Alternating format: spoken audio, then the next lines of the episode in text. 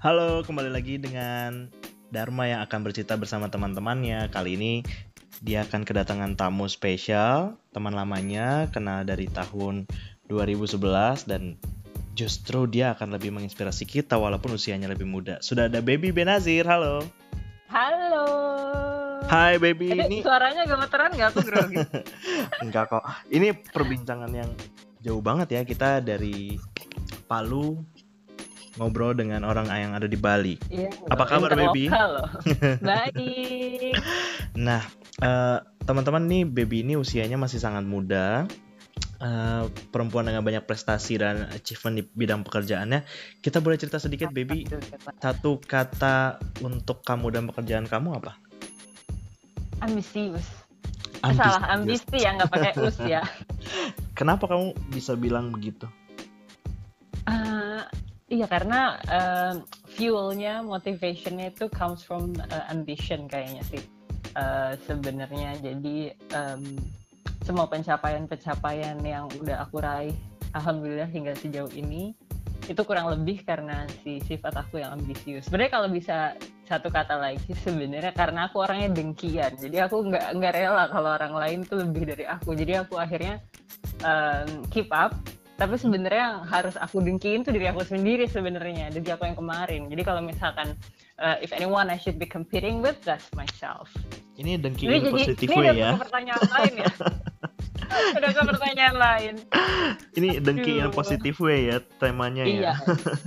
iya kayaknya itu deh sebenarnya jealousy deh kayaknya deh jadi Nah, ini itu sebenarnya ya. baby yang dari kecil seperti itu atau baru-baru aja atau ketika Hmm. usia sudah masuk dunia kerja baru berambisi? enggak udah dari sebenarnya sih udah dari kecil tapi kan dari kecil anaknya pemalu terus lebih ke eh, di belakang layar diem Hmm. aja gitu terus Serius pemalu? serius anaknya malu banget ya ampun aku tuh baru baru baru baru keluar punya temen banyak itu lulus SMA kali ya. Lulus SMA ya? terus Itu- kayak Karena ikut misalnya organisasi-organisasi atau ikut eh, kompetisi tertentu kah? Atau apa sih yang dilakukan baby waktu selepas iya. SMA tuh? ada ikut organisasi terus jadi pas lulus SMA itu sih eh, pas mau lulus SMA sih kelas 3 itu ikut banyak. Karena sadar kekurangan aku nomor satu itu tuh pemalu banget. Malu terus tertutup terus em, sama takut nanya orangnya dulu. Lebih lebih akhirnya sampai sekarang sih keterusan karena mungkin karena ling- lingkungan di rumah nggak membiasakan untuk bertanya nggak membiasakan untuk berdiskusi jadi tuh Mhm. anaknya tuh bener-bener kayak kalau ada pertanyaan terus aku cari tahu sendiri gitu. Mm-mm. walaupun curios- curiosity bagus sih cuma kan kalau misalkan nggak ada pendukungnya juga ya kurang juga ya. Nah kebetulan baru terbuka itu saat ketemu orang-orang yang satu pemikiran orang-orang yang satu satu satu apa ya satu frekuensi lah gitu jadi nyambung jadi terus dari situlah mulai terbuka wawasannya gitu organisasi yang itu sih boleh disebut nggak sih Boleh, organisasinya? boleh, boleh. oh iya remaja ceria dulu jadi itu. Eh, perlu dijelasin nih kayak gitu jadi remaja ceria itu em, duta pemuda dan olahraga gitu jadi Oke. dulu memang eh, teman-teman yang ketemu di organisasi itu sih benar-benar satu frekuensi terus kemudian mereka memang orangnya em, inovatif kreatif jadi em, merangsang lah merangsang pertumbuhan dia merangsang pertumbuhan anak bayi kali Akhirnya Orang. membuat baby seperti sekarang ini ya.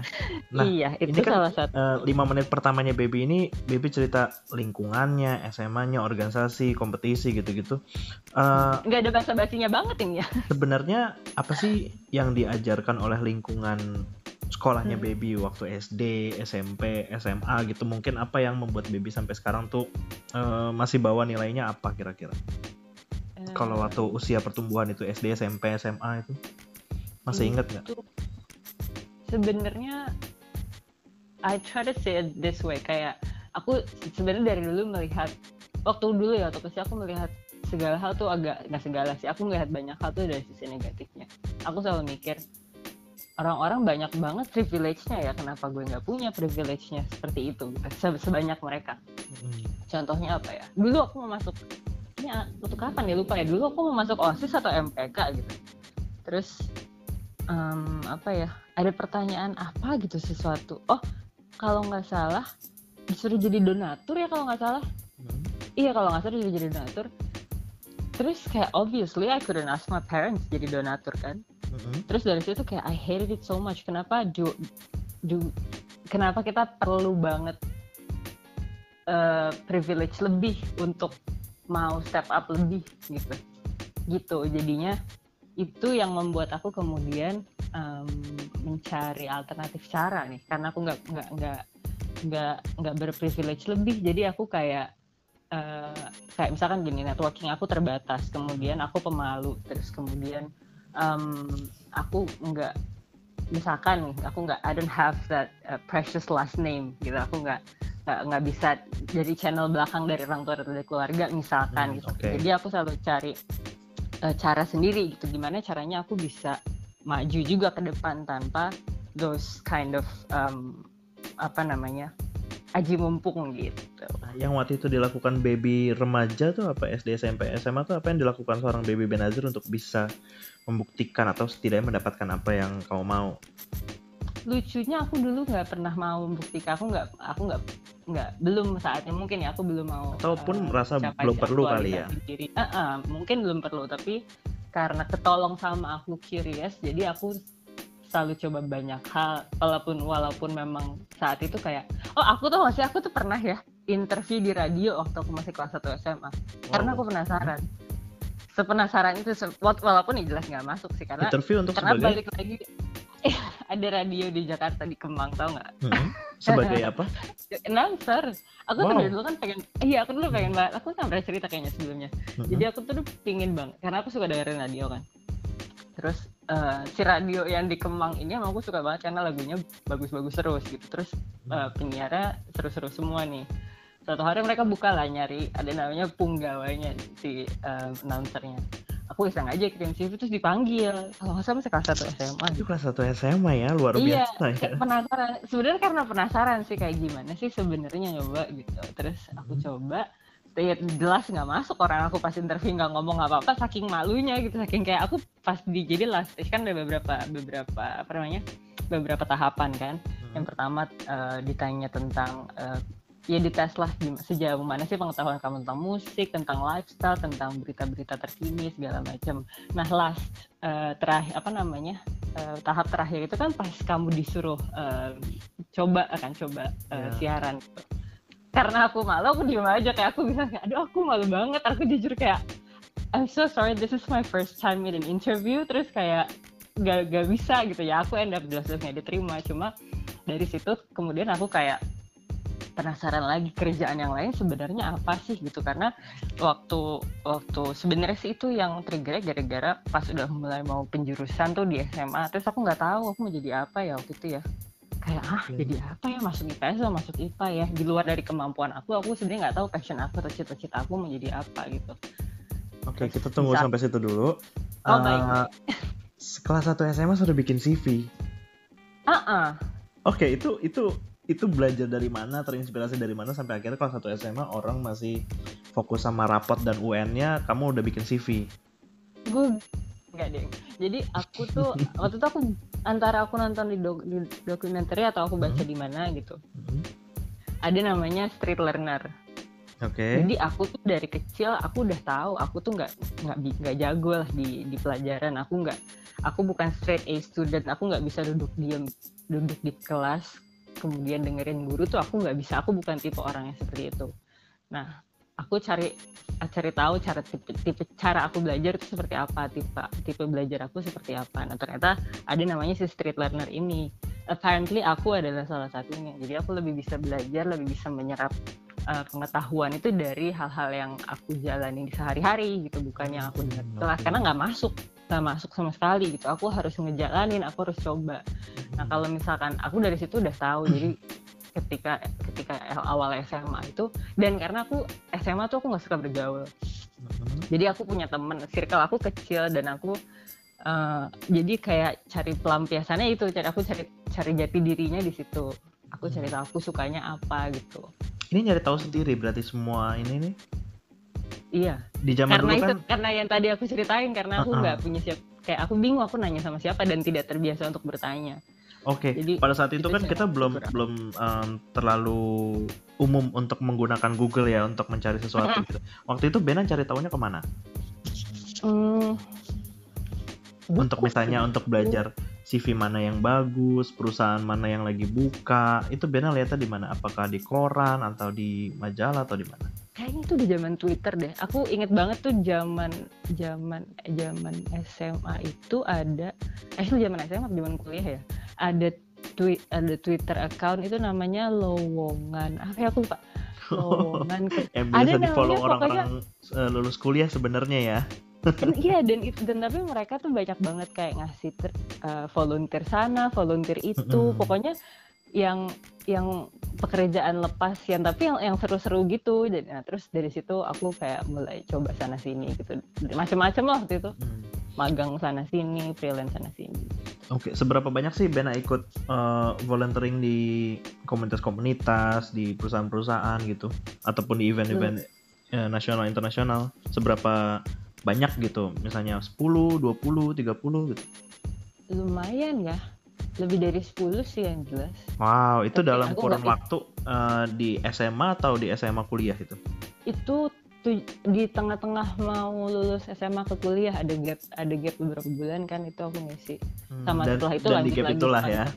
Ah, ah, se- sama sepanjang kuliah aku ikutan waktu SMA sih karena waktunya mungkin ya waktunya terbatas jadi Mhm. nggak nggak begitu banyak macam-macam cuma SMP SMA aku baca terus aku kayak ya ngumpulin ngumpulin pengetahuan dulu tapi belum keluar gitu Oke, ini yang disebut sama orang-orang otodidak bukan sih atau mungkin iya iya iya ini ya mungkin yang ya tapi ah, ah. Ah, ah, ah, ah. cuma kalau otodidak kan lebih kayak ke skill gitu Heeh. kayaknya ya refer referensinya lebih ke skill Tapi kalau ini aku kan kayak menjawab rasa penerasa penasarannya seorang diri ya. ah, ah, ah, Gitu. ah, ah, ah. Nah, waktu uh, penjurusan SM, SMA waktu itu uh, Hmm. Tadi Bena bilang kalau mengalami keraguan IPA IPS dan belum tahu cita-citanya apa. Waktu itu apa yang Bena lakuin akhirnya? Eh, aku akhirnya waktu itu sih kalau dari kalau waktu sekolah agak-agak mudah sih ya karena kan segalanya berbasisnya nilai jadi kayak ya kalau nilainya tinggi ternyata masuknya di eh, misalkan di IPS kalau misalkan nilai biologinya tinggi ya masuknya IPA gitu Hmm. cuma kalau lebih ke interest akhirnya aku perkecil lagi jadi aku cari tahu em, aku kalau waktu itu aku kelompokkan beberapa beberapa pekerjaan. Jadi aku ngambilnya pekerjaannya dulu bukan aku sukanya apa. Jadi Eh, beberapa kelompok tipe pekerjaan misalkan yang em, aku nyebutnya dulu yang fun sama yang serius gitu. Nah yang fun itu waktu itu aku ada pilihannya yang salah satu itu yang tadi aku cerita announcer terus ada eh, ada penulis sama buat aku sih fun itu. Terus habis itu sama pokoknya- pokoknya pekerjaan yang lebih ke entertainment lebih ke hal-hal yang kaitannya dengan leisure lah gitu. Sedangkan kalau yang serius tuh yang kayak pengacara, terus hmm. waktu itu aku pengen ngambil jurusan kriminologi aduh pokoknya macam-macam deh kayak Wow. kayak kayak agak ngaco gitu jadi kayak ngelihat apa dikit pingin lihat apa dikit pingin gitu Terus akhirnya setelah dikelompokkan apa apa hasilnya setelah dikerucutkan, di- dipilih-pilih lagi apa yang akhirnya menjadi goal terakhir gitu beberapa pilihannya. masalahnya saat itu aku mau semuanya Wah. jadi aku agak mau yang serius juga. Aku mau kerja kantoran tapi aku pingin juga kerja yang yang seru yang tetap di dunia entertainment gitu. Yang pokoknya lagi masih penasaran penasaran lagi explore-nya gitu. And I I'm so glad I aku kasih waktu diri aku untuk explore. And I wouldn't have it any other way. Karena kalau aku nggak kayak gitu tuh penasaran terus gitu. Oke, masalah eksplorasi kan hmm, ikut banyak sekali komunitas juga tadi volunteer ya. Setelah setelah akhirnya bertemu dengan orang banyak, circle-nya meluas, tetap eh, mungkin ada beberapa orang doang yang akhirnya cocok dengan Bena. Apa sih yang Bena dapat selama menjadi relawan itu? Hmm, il- ma- sifat malu aku hilang nomor satu karena aku sebenarnya bukan dipaksa karena potensi aku bawel dan uh, talkative talkative kali ya kalau bawel Iya ya. Uh, potensi aku untuk talkative dan untuk dekat sama orang dalam waktu singkat tuh sebenarnya ada cuma ketutup aja karena karena kebiasaan dan karena lingkungan gitu. Jadi itu salah satu yang paling yang paling signifikan sih. Itu satu kemudian dua em, wawasan aku juga semakin luas. Karena kan selama aku volunteer itu aku volunteer macam-macam kan. Sempat Hmm. ikutan di teater. Jadi ada pertunjukan teater aku ikutan di wardrobe-nya. Coba Waduh. random banget terus uh, ada ada pekan olahraga atau acara besar skala uh, Asia Tenggara. Uh, aku ikutan. Jadi harus tahu uh, apa namanya uh, alur kalau ada acara olahraga itu seperti apa. Kemudian cabang olahraganya apa aja. Terus kemudian dalam satu tim ada apa lagi waktu itu jadi Hal -hal bagian yang, apa kalau di event itu uh, biasanya sih waktu dibagi eh, waktu di macam-macam sih ada yang jadi wardrobe, ada yang jadi transportasi, ada yang jadi uh, apalagi yang aneh-aneh ya. Tapi ada yang normal-normal juga. Sebenarnya ini masa eksplorasinya Ben, Bena atau uh, sebenarnya ngasih ruang buat diri sendiri uh, mencoba beberapa bidang yang memang tadi fun, serius, kemudian akhirnya menentukan uh, pilihannya apakah dilakukan di volunteer itu. Iya, itu hmm. dua-duanya sih satu eksplorasi untuk diri aku juga supaya nggak penasaran dan supaya aku tahu yang mana sih yang aku suka yang mana sih yang aku nggak bisa gitu uh, sama sama akhirnya juga jadi menemukan itu jadi mengerucutkan gitu. sebenarnya ada ada ada andilnya si um, apa law of attraction juga sih karena um, akhirnya yang aku kan ketika kita melakukan sesuatu hal terus kita suka gitu. Kemudian ada ada ada satu energi gitu di dalam yang kayak oh suka nih gitu. And then you're happy doing it. Terus ketika ada satu hal lain lagi kayak kamu law, law of attractionnya muncul gitu. Kamu akan hmm. kegiring ke arah sana gitu. Itu nah, sih yang terjadi sama akhirnya uh, setelah semuanya selesai kemudian Bena masuk kuliah waktu itu jurusannya apa ini ini ini random ini anak anaknya random banget aku masuk itu dulu kan dulu ingin banget masuk ke satu universitas negeri jurusannya kriminologi. Oke. Okay. Ngotot, maunya itu aja. Jadi ketika tes cuma milih itu. Orang-orang milih tiga, aku milih satu. Terus akhirnya nggak masuk kan, nggak uh-huh. masuk. Kemudian akhirnya aku masuk ke swasta, masuknya komunikasi.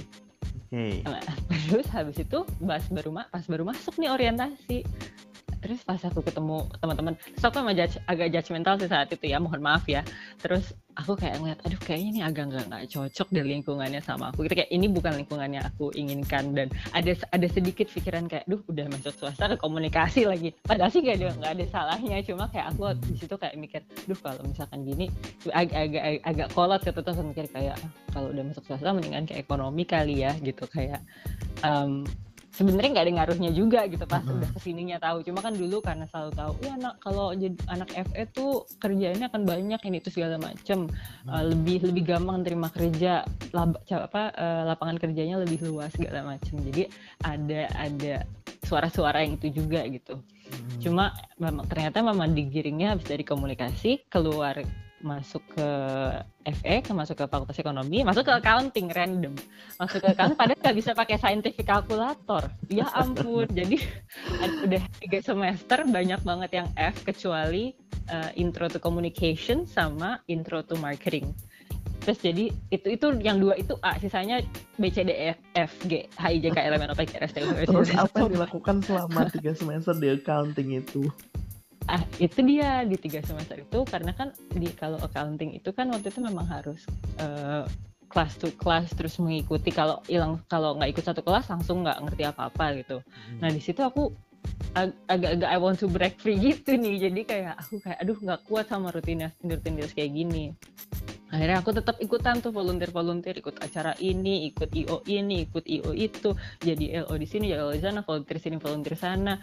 Tahu-tahu ada di hospitality desk di mana gitu di event apa kayak gitu. Jadi aku kayak aduh kayaknya udah bukan di sini nih tempatnya gitu. Akhirnya pas banget di semester 3 itu waktu itu di kampusku masih boleh pindah jurusan tapi harus dalam satu um, apa namanya satu fakultas yang sama. Akhirnya aku pindah ke manajemen di manajemen pas banget lagi uh, penjurusan habis itu aku pilih ke marketing ke pemasaran gitu. Nah tahu-tahu habis itu balik lagi ke awal ternyata. Oh nah selama di marketing akhirnya itu yang Bena cari? Atau bukan? Sorry? Uh, selama di marketing apakah itu yang sebenarnya Bena cari atau bukan? Ternyata iya. Ternyata waktu aku di marketing itu karena Uh, sebenarnya ilmu ilmu marketing ilmu manajemen itu kan agak luas ya. ya di di segala bidang itu perlu perlu perlu di manage gitu ibaratnya. Jadi waktu masuk marketing tuh ternyata baru kayak oh ternyata banyak yang bisa dieksplor di sini gitu. Uh, tapi ya jadi itu kayak apa itu kayak akumulasi dari semua semua hal yang aku suka ada di situ ternyata. Oke artinya menjalani itu akhirnya dengan fun maksudnya uh, biasanya kita menjalani jurusan di kuliah itu kan hal-hal yang uh, menurut kita oke okay, jurusan ini akan gue jalani dengan serius dan gue akan mendapatkan IP tinggi lulus kerja gitu ya. Kalau mm -hmm. di pandangan Bena waktu itu kan berpindah-pindah jurusan akhirnya menemukan apa yang asik dan uh, semuanya ada di marketingnya tuh waktu itu ngejalaninnya gimana? Menjadi beban, tetap jadi beban karena harus ada nilai dan indikator lain atau uh, akhirnya nggak bawa itu fun aja karena suka semuanya? Uh, awalnya fun. Sampai ada di satu titik ketika aku sampai sempat sempat juga ada masanya aku jadi um, ad, jadi geeky jadi agak nerd itu karena memang aku suka banget sama pelajar sama mata kuliah mata kuliahnya. Terus kemudian banyak yang bisa dieksplor ternyata bisa ke bisnis juga bisa ke um, apa namanya bisa ke produk juga bisa ke service juga segala macam tapi uh, ada satu titik yang aku I can't stand karena ada beberapa kalau kuliah itu kan ada beberapa ada ada parameter-parameter yang harus kita capai. Aku tuh nggak bisa gitu kayak uh, absen harus kurang dari tiga. Aku nggak bisa karena aku harus harus ikut ini harus ikut itu gitu. Hal seperti itu akhirnya nggak buat aku berpikir kayaknya mungkin I would I could do better kalau aku nggak di dunia bukan nggak di dunia aku nggak mengutamakan nggak nggak mengutamakan sih. Aku mungkin cari alternatif lain gitu. Mungkin aku akan lebih senang kalau misalkan aku langsung kerja. Aku langsung mikir kayak gitu. Itu di semester Karena, berapa udah mulai mikir gitu? Uh, tahun ketiga. Tahun ketiga. Tahun wow ketiga. itu sebenarnya udah udah akhir-akhir ya? Udah. Aku pas banget tes sebenarnya udah tinggal tinggal udah di udah diambang banget lah itu udah diambang udah dikit lagi banget lulus udah dikit lagi selesai. Oke okay. waktu itu uh, kita sempat banyak diskusi ya waktu waktu masa-masa ini ya. Uh, di semester 6 sudah ganti-ganti jurusan dan akhirnya memutuskan untuk kerja atau enggak kerja atau enggak. Karena waktu itu sudah sempat dapat tawaran kalau nggak salah ya di beberapa tempat. Nah apa sih yang pertama nih membuat Bena akhirnya setelah kuliah kemudian hmm, suka banget dengan mata kuliahnya di marketing tapi tetap ikut volunteer. Kemudian setelah setelah uh, suka banget dengan mata kuliahnya di marketing akhirnya cabut kerja. Apa sih yang Bena pikirin waktu itu? Uh, akhir kalau yang aku pikirin tuh akhirnya aku nemu kayak ada revelation gitu.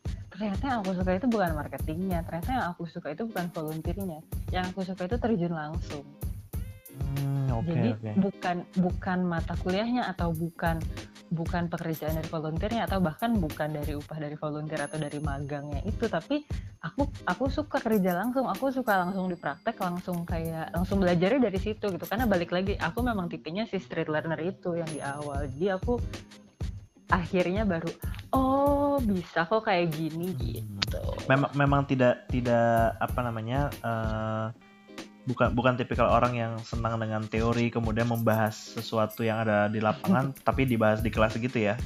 Kurang lebih iya. Nah, kurang lebih mendeskripsikan. Karena karena kan misalnya kita volunteering kan uh, belajar banyak hal tapi kita sambil praktek juga gitu. Betul. Nah betul, betul. Eh, kebetulan sekarang banyak nih remaja yang ikut volunteer kemudian di kelasnya agak keteteran juga gitu.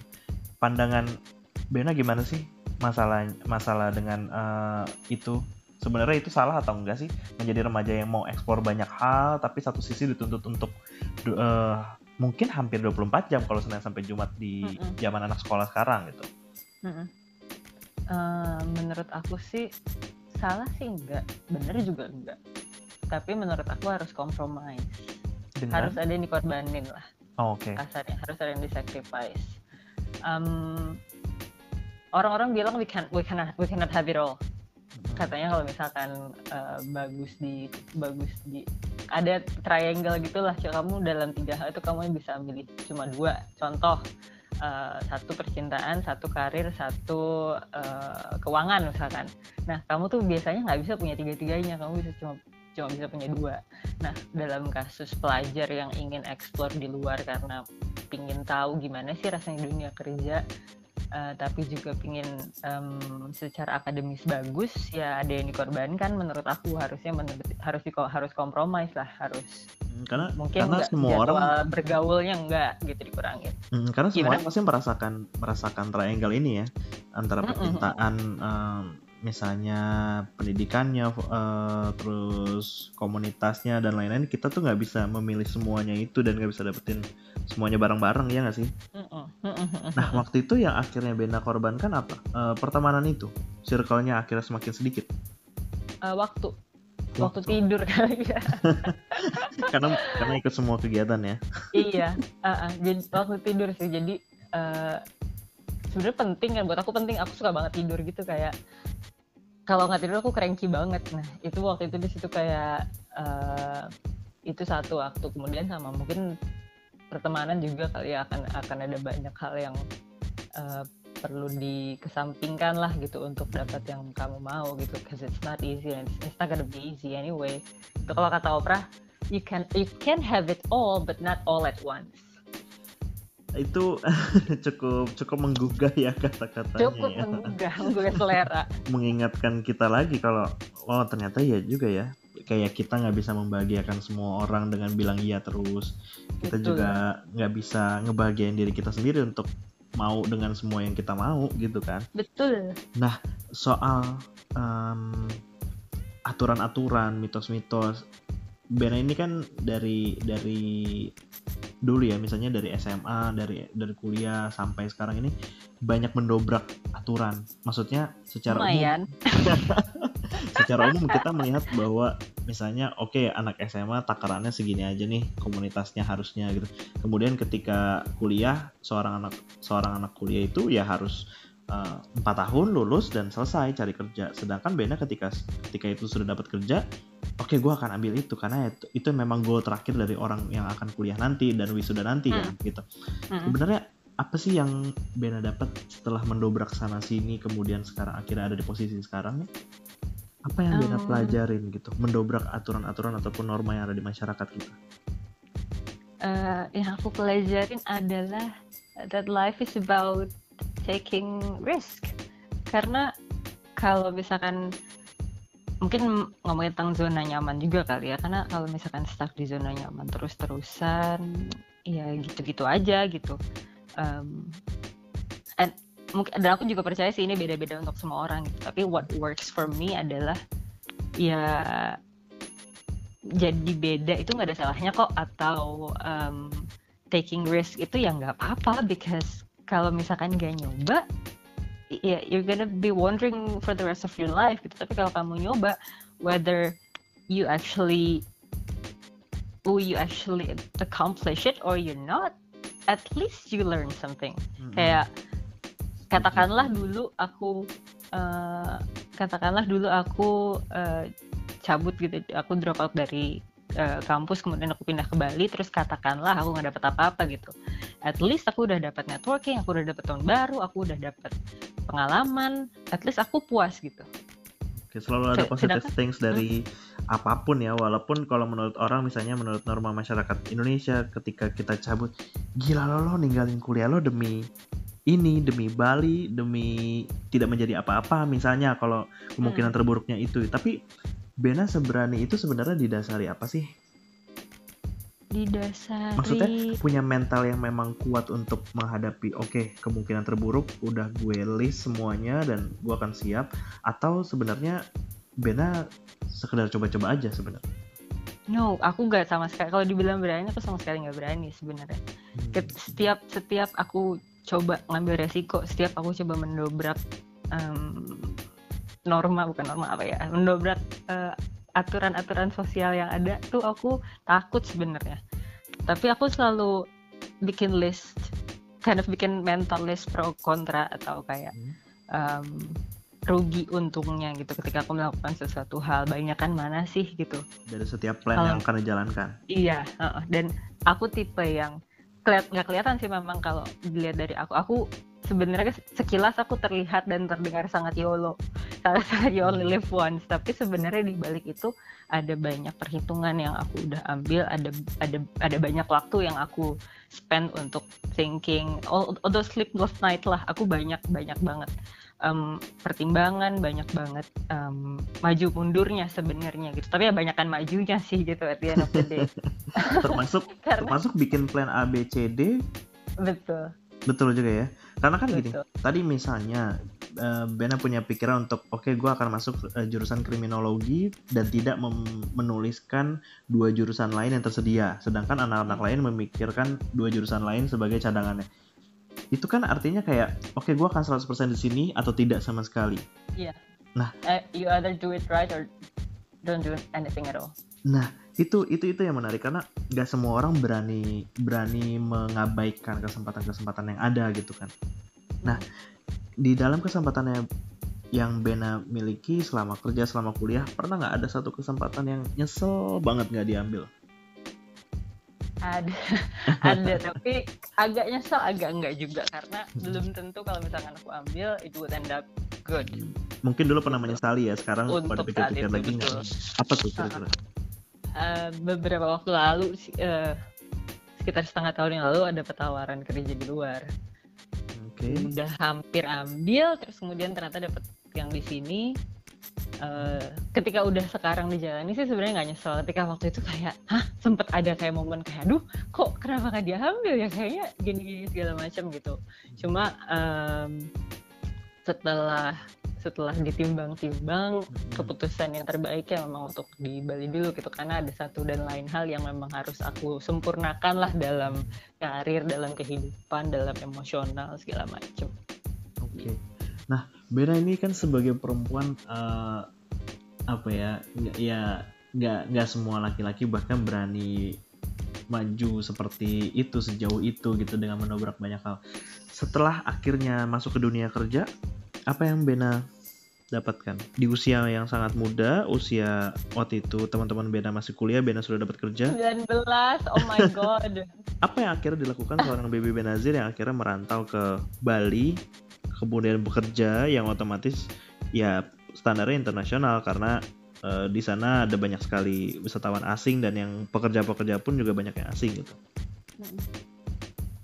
Hmm, ada ada dua sih yang pertama itu uh, aku selalu tanya ke diri aku are you happy or not? Karena menurut aku itu yang paling penting. Itu yang dari segala dari semua keputusan yang aku ambil dari semua uh, pekerjaan yang aku lakukan dari semua semuanya lah yang paling penting itu aku happy. Itu nomor satu.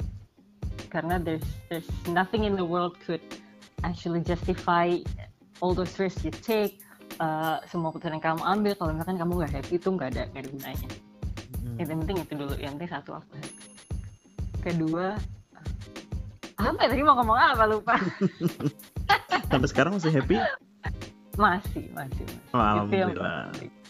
nah yang kedua selain happy apa, apa sih yang Bena dapetin dari jujur lupa apa tau yang aku dapetin itu uh, aktualisasi diri sih uh, rasa bangga sama diri aku sendiri karena aku bukan hanya berhasil mencapai sesuatu tapi aku berhasil conquer ketakutan aku um, semuanya lah semua worry semua khawatir itu aku berhasil ngalahin itu gitu. Termasuk mengalahkan diri sendiri yang mungkin iya. sempat takut sempat menghalangi kita untuk maju gitu kan iya. Mm -mm. Nah, waktu 19 tahun sudah ada di Bali merantau dan dapat kerja apa sih yang uh, respon apa yang waktu itu diberikan sama keluarga? Uh, kapan balik lanjutin sekolah standar?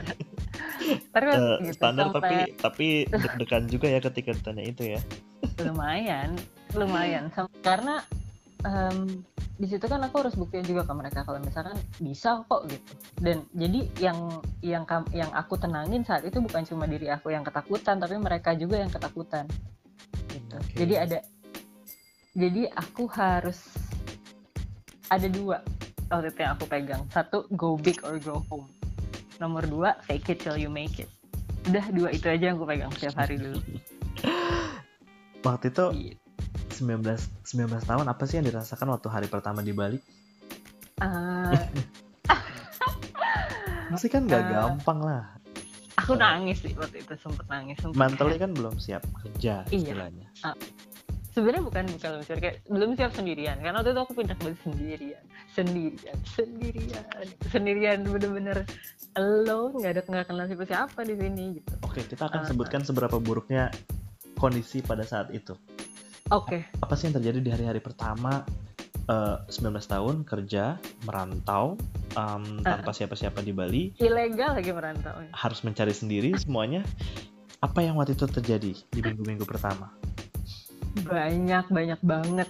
Nomor satu sih financial ya. Nomor satu financial karena ini ini sebenarnya tidak patut untuk dicontoh nih parental guidance sebenarnya nih karena karena waktu itu aku cabut ke Bali itu aku ngambil uang uang, uang kuliah uang satu semester. Jadi sebenarnya uangku terbatas cuma itu aja gitu. I wouldn't have any other money that, kayak an- any other income anyway. Dan waktu itu waktu aku pindah ke Bali itu kan aku cuma training kan sebenarnya.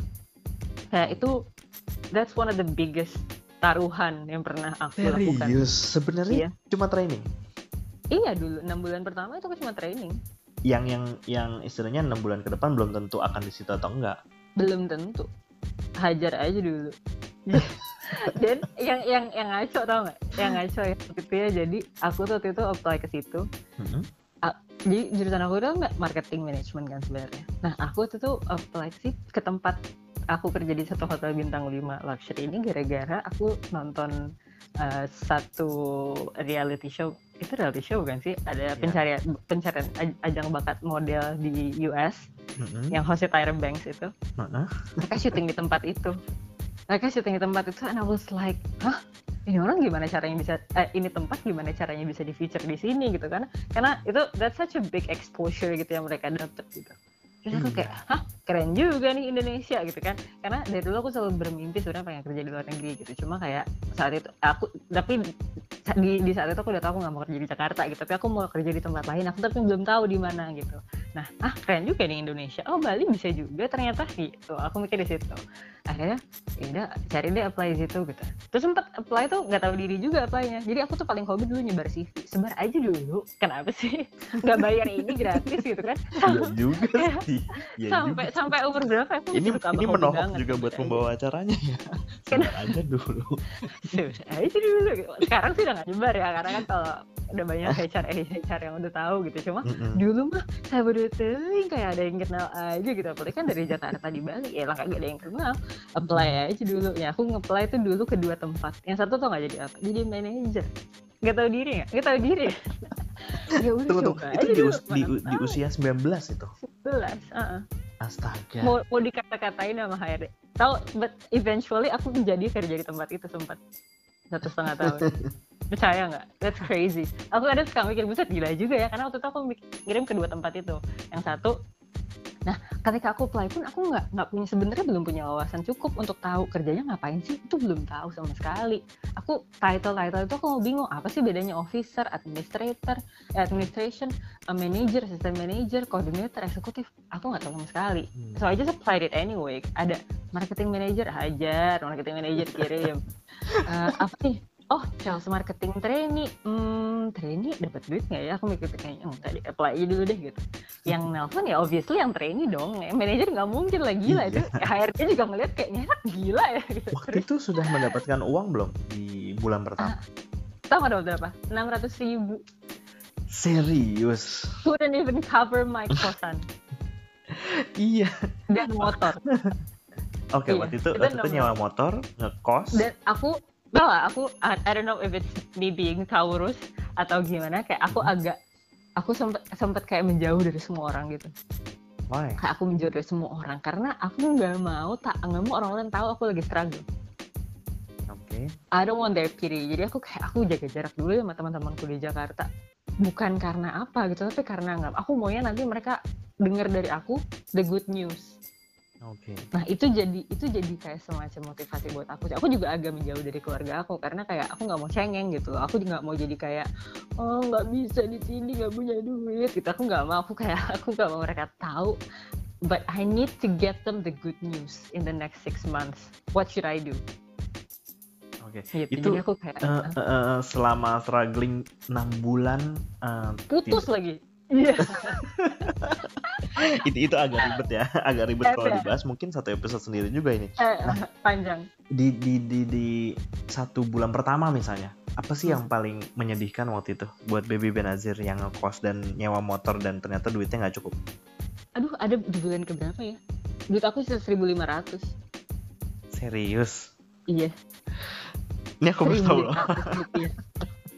1500 rupiah. seribu lima ratus rupiah aku masih ada aku masih dicurhat ada di di di, di laptop aku oke okay. cuma saat itu aku mikir kayak Ben I still have ada masih ada atap yang yang nutupin aku dari hujan dari panas aku masih punya barang-barang walaupun limited karena aku sendirian aku masih masih punya tempat untuk pergi esok hari aku masih bisa makan terus ya udah dan surprisingly selama selama di masa-masa struggling itu selalu ada helping hands dari siapa pun tahu-tahu adalah om om tante aku datang ngasih duit tahu adalah apa kayak gitu-gitu selalu. Tahu-tahu adalah bonus ini itu. Tahu-tahu ditraktir lah sama sama sama bos-bos di kantor gitu. Yang kita nggak tahu ya sebenarnya semesta tuh tahu dari mana ya doa-doa kita iya, ya. ada aja. Padahal juga ya ampun duit gue harus seribu lima ratus what the fuck ya? Bener-bener abis aku nggak tahu ke mana. Kayak goodbye goodbye banget Oke, okay. Baby Benazir itu kan selalu um, concern sama angka 23 ya. Di usia 23 mau ini, di usia 23 oh, iya, mau itu. iya, iya bener, Oke, okay, boleh ceritain sedikit nggak? Kenapa sih harus 23? Sebenarnya bukan harus 23, itu aku jadi gini ceritanya. Waktu umur 17, aku punya suatu ketakutan yang agak nggak masuk akal, tapi sempat ada temanku itu sempat kayak, gue juga gitu. Ketakutannya adalah aku akan meninggal di umur 23 tahun ya dua tahun yang lalu udah lewat gitu. hmm. jadi ini kayak ibarat kata film 2012 gitu hmm. terus um, jadi ketika aku mulai ketakutan itu aku jadi mulai bikin semacam target gitu kayak the bucket list kayak film the bucket list gitu hmm. kayak dalam jangka waktu itu kan aku waktu umur 17 16 atau 17 gitu itu juga 17 aku rasa agak krusial karena 17 aku punya KTP aku bisa bikin uh, SIM NPWP paspor. Aku by the way dari umur 17 aku bikin NPWP tau gak sih? Biar kayak orang gede gitu. Nggak jelas banget padahal nggak ada yang bisa dibayar pajaknya tapi setidaknya udah hasil kalau BBB Nazir pro di mana-mana ya. Iya, padahal udah padahal buat apaan nggak tahu tapi berit help me di awal jadi aku nggak usah bikin-bikin lagi sekarang. Nah, nah. Anyway, terus ya gara-gara itu jadi aku takut jadi dalam waktu dalam tahun itu aku udah mencari tahu aku mau jadi apa gitu. Nah aku tembak aja jeder dua tiga manajer titik dah gitu. Nah terus dari jadi manajer terus selama enam tahun ini gimana caranya biar sampai sana gitu. Jadi aku mau ke Lebak Bulus nih, ke Lebak Bulus naik apa ya? Hmm. Gitu dengan katakanlah dengan hujan, hujan badai, banjir, uang nggak banyak, terus ataupun punya uang tapi taksinya nggak bisa masuk gara-gara banjir. Pokoknya dengan semua hambatan-hambatan yang ada, gimana sih caranya bisa sampai ke Lebak Bulus gitu? Kenapa Lebak Bulus gitu nggak tahu. yang mungkin MRT kita HI Lebak Bulus ya. Oh betul. terus um, iya jadi nah uh, mulailah aku buat semacam baby steps lah mm-hmm. Baby steps di di di di step jadi step uh, yang precise uh, gitu ya. mau apa mau bagaimana caranya apa saja yang harus aku pelajari siapa aja yang harus aku kenal kira-kira? Karena kan nggak tahu juga dong. kenapa terma iya betul. Jadi uh, di umur segini aku harus sudah apa di umur segini aku harus harus sudah pelajari apa. Di tahun ke sini aku udah harus kenal siapa gitu yang kayak gitu-gitu sih. Jadi Se seberapa uh, disiplin waktu itu menerapkan itu enam tahun? Jelas-jelas tidak disiplin karena target aku itu umur 20 20 setengah hingga 21 aku harus sudah lulus kuliah. Tapi instead aku kabur terus. Tapi di situ aku mikir karena kayaknya sih itu lebih lebih itu lebih bisa cep, lebih bisa cepat membawa aku ke tujuan aku gitu Iya, karena sebenarnya kan uh, goal akhirnya kan di dua tiga itu kan. Betul, nah. dan karena ketika di tengah di setengah jalan aku udah kayak oh this isn't working. This isn't working at all. Kayak hmm. aku banyak banget failnya gitu di mata kuliah financial business eh, eh financial business ya yep, financial business terus business mathematics pokoknya yang gitu-gituan aku failed kayak how am I gonna supposed to finish all those kayak aku akan perlu ngambil another year or two untuk retake kelas-kelas itu hilang dong tahun apa eh, beberapa waktu aku ke depan gitu. Oh, jangan-jangan anak kuliah ini bisa bisa memperpendek uh, pencapaian goalnya ya kalau dia nggak kuliah lanjutan lumayan. Lumayan juga Karena ya biasanya satu dua tahun terakhir tuh PR untuk mengejar nilainya doang. Cuma di situ karena aku pesimis juga sih kayak ini mah gak bakal selesai nih. Gitu. tapi kalau norma kita belum menjadikan itu sebagai hal yang wajar jadi kita kayak agak bingung kalau ah lo langsung kerja lo mau Ah, ngapain gimana padahal ya? mungkin itu bisa Betul. jadi cara kita mempercepat uh, apa namanya mencapai goalnya. Karena goal kita tuh depan mata gitu kan selalu walaupun lima tahun 10 tahun. Waktu itu Betul. waktu itu uh, apa yang spesifik uh, Benaturis akhirnya? Misalnya di usia tadi 20 setengah 21 harus lulus kuliah. Selain itu apa lagi? Eh, aku udah harus punya pengalaman. Aku harus punya pengalaman di mar- di marketing kah di pokoknya di bidang yang akan ke sana gitu. Terus aku kemudian udah harus kenal. Ini lucu juga nih. Eh, di networking itu aku aku salah satu aspek itu aku harus networking. Aku harus mau nggak mau aku harus menghilangkan ke, ke sifat pemalu aku kemudian untuk kenalan sama orang akhirnya aku ya kenalan lah menyebar ke sana sini ke sana sini those people yang aku dulu kenalan di umur muda Hmm. sekarang bisa bantu aku banyak oh surprisingly jadi kayak ya itu balik lagi ke law of attraction yang tadi. Kalau kamu udah tahu kamu akan ke arah sana universe tuh secara langsung akan ngebantu kamu dan otak kamu pun kayak akan akan kebentuk untuk ke sana gitu. Kamu akan nyari jalan nyari jalan nyari orang yang tepat untuk ngebantu kamu ke sana gitu loh. Oke. So that's quite iya.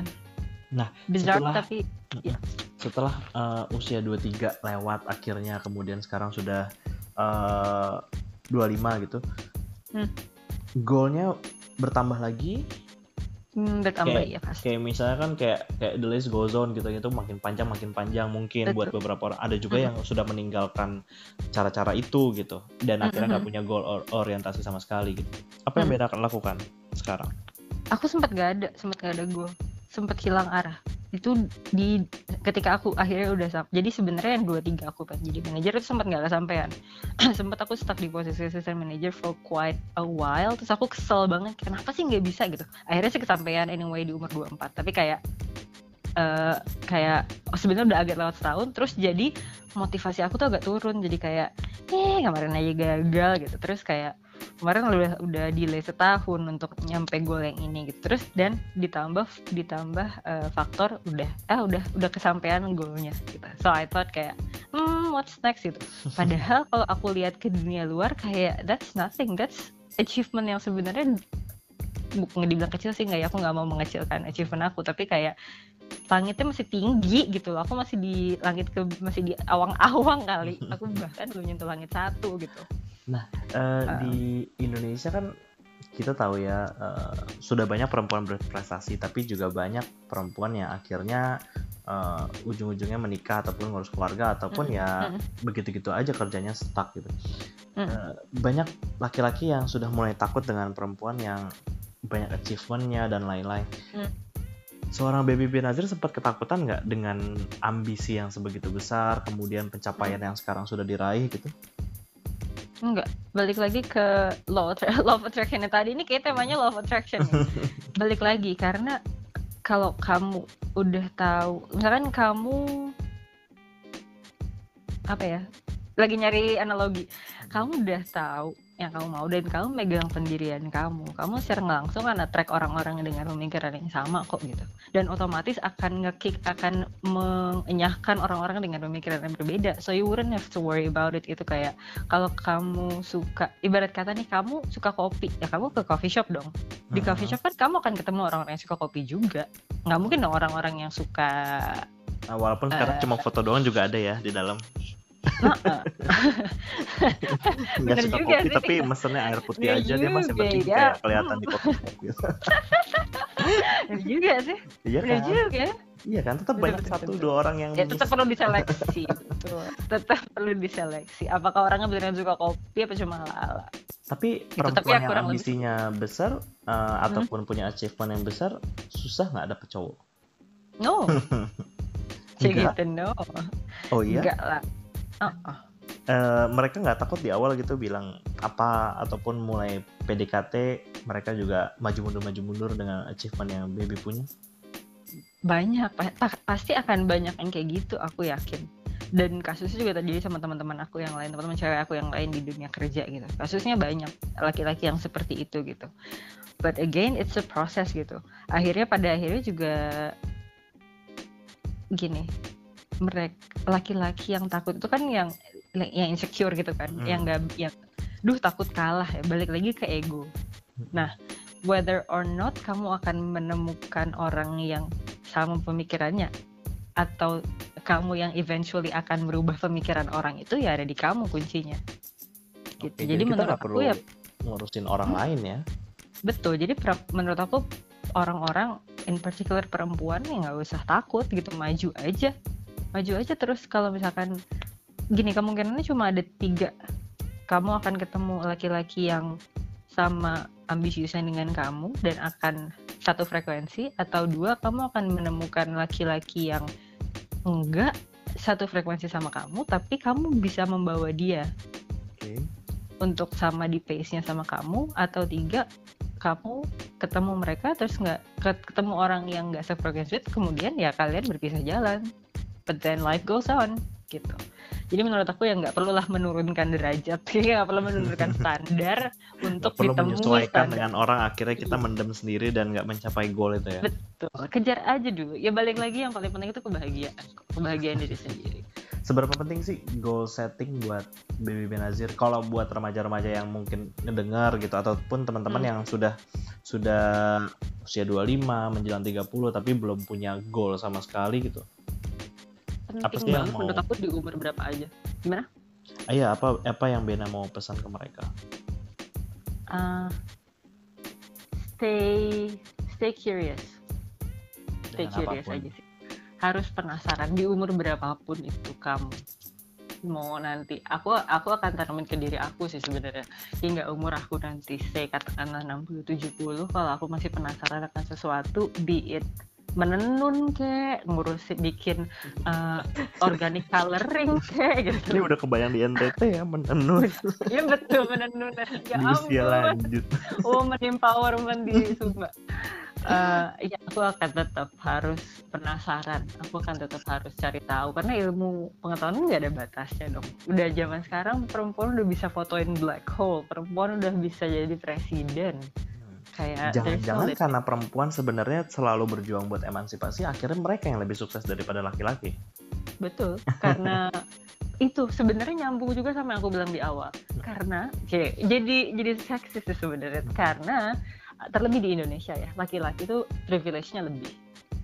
Oke. masih Jadi- banyak banget aku lihat lowongan pekerjaan yang syaratnya laki-laki atau perempuan belum menikah. Iya betul. Jadi- di di masyarakat timur khususnya begitu ya pasti ya laki-laki lebih tinggi daripada perempuan peranannya, Betul. statusnya Betul. gitu. Betul, Dan tapi akhirnya- tidak di Bali. Gitu. Dan akhirnya itu yang membuat perempuan tuh berjuang jauh lebih keras daripada laki-laki dan akhirnya mereka lebih sukses gitu. Betul, karena mereka nggak diberikan such privilege dari mereka di- jadi kecil gitu. Kalau orang-orang bilang "Lu perempuan di dapur aja, akhirnya jadi kayak enggak, gue nggak di dapur doang kok gitu. Jadi akhirnya aktualisasi diri, pembuktian diri mereka goes dua atau tiga kali lipat atau seribu kali lipat lebih dari laki-laki. Usaha mereka akan lebih gitu. Malah lewat Akhirnya dari jadi- goalnya bahkan. Iya, kelewatan. eh, eh, eh, finish line-nya udah di belakang. Eh, gitu. Bener Balik lagi ya. sih yang itu ya karena mungkin kar- karena ketiadaan privilege jadinya lebih termotivasi. Waktu itu ada sih satu hal yang pernah- nyokap pernah bilang. Pasti Bena kalau misalkan keluarga kita kaya raya nama belakang kita ada siapa gitu. Katakanlah si titik-titik putri atau siapa gitu kan atau eh, eh, Jung gitu. Aja gitu segmented. Eh, itu kayak pasti nggak akan rajin pasti nggak akan cari kerja pasti nggak akan kayak sekarang gitu. Pasti aku akan ngandelinnya ya duit orang tua aja masih banyak tujuh turunan Iya juga sih. gitu. Karena karena, aku pas dia ngomong gitu tuh kayak hmm. Karena kan when Gimana you are nobody kan kita selalu berusaha untuk menjadi somebody gitu kan. iya betul Kalau kita dari lahir udah kaya raya dan apa aja ada, kita nggak nggak terlalu usaha buat dapetin sesuatu. enggak tapi yang bahaya udah nggak punya apa-apa terus abis itu nggak mau usaha lagi itu yang bahaya Oh ini ada sebutannya, sobat Miss Queen. Sobat miskin. Sobat miskin nonton Avengers belum? Physically, Belum. mentally nggak punya apa-apa. Sedih. Oke, Iya. Baby Benazir, ambisi apa terakhir nih? Ambisi apa yang akan dicapai lagi? Wah banyak. ya gitu Satu aja, satu aja. pingin jadi wira usahawati Cia pakai wati Wow. mau jadi entrepreneur yang di bidang atau dengan pendekatan dan fundamental sustainability karena bumi udah mau hancur kayaknya. Oke, kita akan tunggu itu beberapa tahun ke depan ya, mudah-mudahan. Amin, amin, amin, amin. Mudah-mudahan di episode berikutnya, episode ke 1000 sekian, Baby Benazir menjadi narasumber lagi. Sudah Amin. punya itu untuk kita obrolin. Amin, amin. amin. Sudah menemukan mass production organic tekstil whatever. Ya, itu juga seru loh. Karena sudah Seru mulai, banget. ba- sudah mulai, ya setidaknya di beberapa ini sudah mulai. Ya ini di luar topik sih. Setidaknya di beberapa negara sudah mulai, eh, tapi belum produksi massal gitu kan. Betul. Kayak produk-produk ya banyak lah, mulai dari baju, celana, sedotan, apa pun sekarang udah udah ngomongin itu kan. Semuanya serba eco, eco, eco, eco gitu. Aduh panjang sih nih kalau Eko kita sebenarnya? Ini sebenarnya teleponan masih Masuk, pengen Pak Eko. lanjut lagi nih, bener nih. Oke, Nah. closing statement dari BBB Nazir apa sih? Sebagai seseorang yang eh, terlalu berani mendobrak semuanya, mengambil resiko. Jangan takut. Jangan Dua. khawatir. Dua kata ya. Jangan takut, jangan takut. Atau jangan, nggak boleh ngomong jangan nanti jadi negatif. harus berani. Betul, harus berani. Atau coba aja dulu. Cie, tiga kata coba aja dulu. Itu aja. Itu coba aja tuh sama ada lagi Ini banyak. Apalagi apalagi. banyak. Masih ada durasi sedikit lagi. Eh, Bisa kok kalau mau. Oke. Simple, bisa kok kalau mau. Sama pasti bisa. Karena kita semua bisa ya. Mm-mm. Betul. Oke, Baby Benazir, terima kasih teleponannya. Kok udah sih? Masih pengen. Nanti kita punya episode yang lain kok. Baik. Terima kasih. uh, Terima kasih memberikan- loh atas topiknya. telah memberikan Lah salah terbalik ya. telah memberikan banyak saran buat kita pelajaran buat kita eh, nggak cuma senang-senangnya doang tapi karena di balik itu kita semua perlu banyak usaha buat bisa Betul. menjadi sesuatu seseorang gitu oke baby Benazir sampai jumpa di lain kesempatan ya bye bye Sampai jumpa. Bye.